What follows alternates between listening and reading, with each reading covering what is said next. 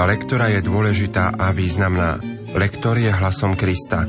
Sila v slove, ktorú lektor ohlasuje, je sila Ježiša samého. Projekt Chodte a hlásajte je pripravovaný v spolupráci s docentkou Evou Žilinekovou a profesorom Antonom Tyrolom.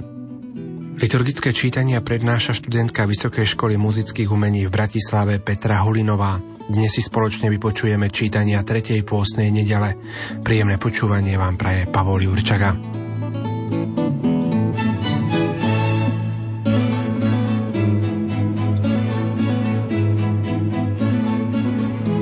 Témou prvého čítania je desatoro Božích prikázaní. Popri podobnom texte z Deuteronomium 5. kapitoly tu ide o staršiu verziu, ktorá je veľmi podrobná, vyplnená katechetickými vysvetleniami a viacerými detailami morálneho charakteru. Prvá veta naznačuje, že desatoro treba chápať ako nástroj života v slobode. Jednotlivé prikázania sledujú postup v dvoch smeroch. Najskôr smere človeka k Bohu a potom smere k ostatným ľuďom. Čítanie z knihy Exodus. Boh povedal všetky tieto slova. Ja som pán, tvoj Boh, ktorý ťa vyviedol z egyptskej krajiny, z domu otroctva. Nebudeš mať iných bohov okrem mňa. Neurobíš si modlu ani nejakú podobu toho, čo je hore na nebi, dole na zemi alebo vo vodách pod zemou. Nebudeš sa im kláňať ani ich uctievať lebo ja som pán, tvoj Boh, Boh žiarlivý, ktorý trestá neprávosti otcov na deťoch do tretieho a štvrtého pokolenia u tých, čo ma nenávidia, ale tým, čo ma milujú a zachovávajú moje prikázania, preukazujem priazeň až do tisíceho pokolenia.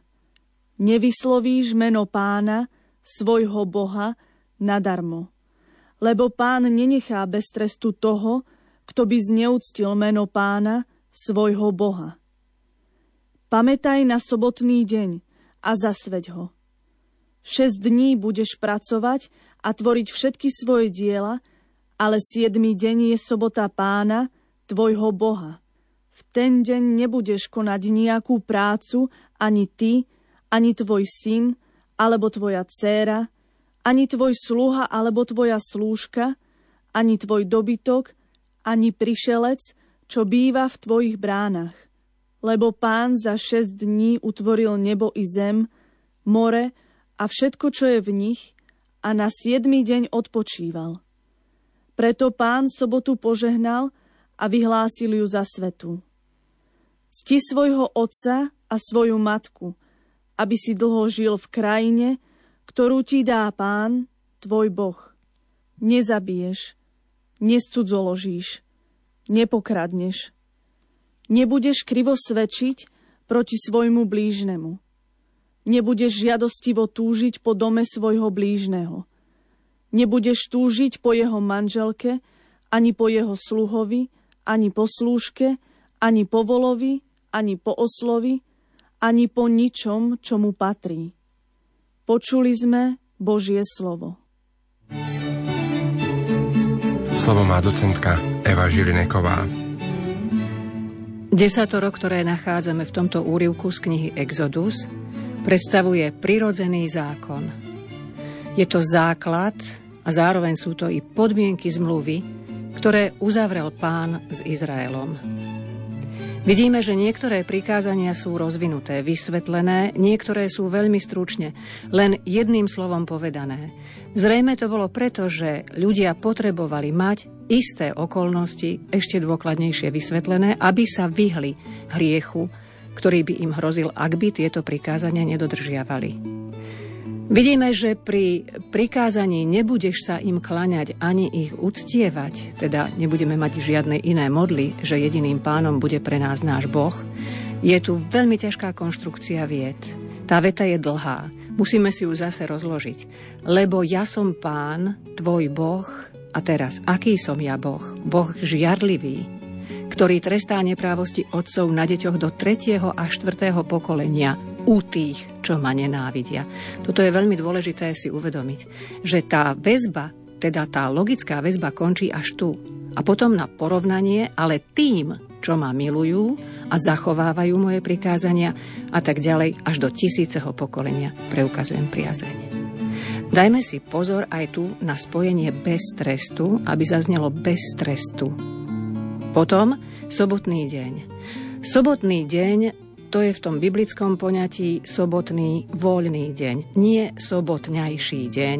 Mnohokrát sa nám stáva, že si tieto dve slová mýlime. 6 dní, ťažké spojenie, opäť dve spoluhlásky na konci slova 6, dve spoluhlásky na konci slova dní. Pozor na všetko, to máme zase ku koncu tohoto úrivku. Preto pán sobotu požehnal. Tam skúsme dať dôraz.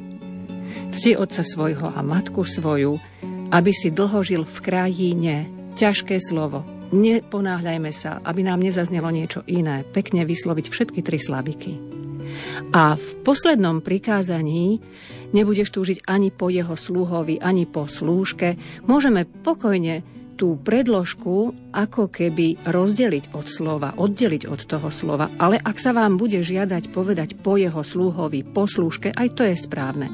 Keby ste tú predložku od toho slova odrazili, teda urobili miernu prestávku, tak by bolo jasne upozorňované, že ide o slúhu, o slúžku, o vola, o osla, ani po ničom ale neurobíme chybu, ak teda budeme rešpektovať pravidlo v Slovenčine, ktoré funguje dlhé, dlhé roky a vo všetkých výrazoch, že tá predložka naozaj patrí k slovu.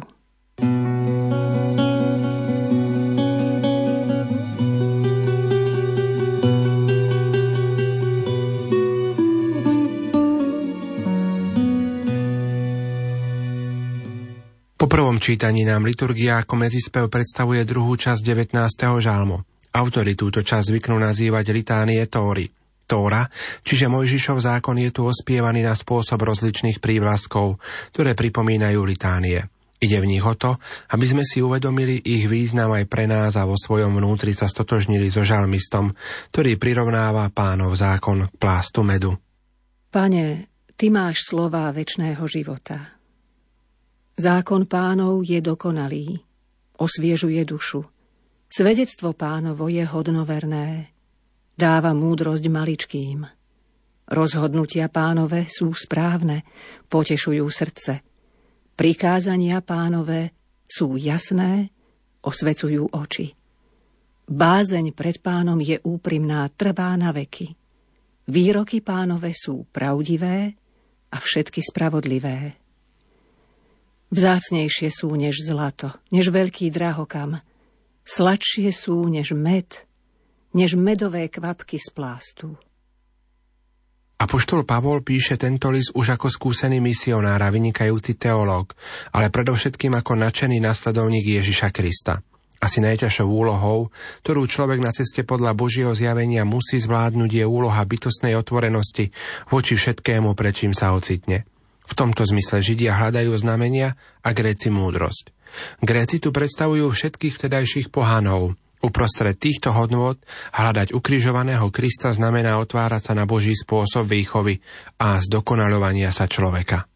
Čítanie z prvého listu svätého Apoštola Pavla Korintianom Bratia, Židia žiadajú znamenia a Gréci hľadajú múdrosť. My však ohlasujeme ukrižovaného Krista – pre Židov pohoršenie, pre pohanov bláznovstvo, ale pre povolaných, tak Židov ako Grékov, Krista, Božiu moc a Božiu múdrosť.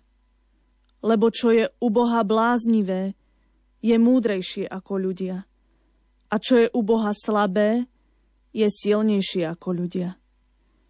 Počuli sme Božie slovo. Slovo má docentka Eva Žilineková. Opäť jeden z tých obľúbených krátkých úrivkov z listu svätého Apoštola Pavla. Ale pozor, máme tu aj v jednom odseku veľmi vážne pravdy a v tom druhom, ktorý má len dve, dva riadky, ešte vážnejšie pravdy. Židia dávali prednosť Mesiášovi, teda potrebovali, aby sa im zjavil tvorca verejných divov. Gréci zase Strácali sa vo filozofii. To, aby sme vedeli, o čom vlastne čítame. Ale my ohlasujeme ukrižovaného Krista. To je jeden pojem, veľmi dôležitá pravda pre nás. A v tom druhom odseku, teda v tom krátučkom, v tej jednej vete, zdanlivo nepochopiteľné, čo je u Boha bláznivé, musíme to povedať pomaly, aby si to ľudia, ktorí nás počúvajú, uvedomili. Je múdrejšie ako ľudia. Čo je u Boha slabé, je silnejšie Čiže v tomto prípade porovnávame bláznivosť s múdrosťou a slabosť so silou.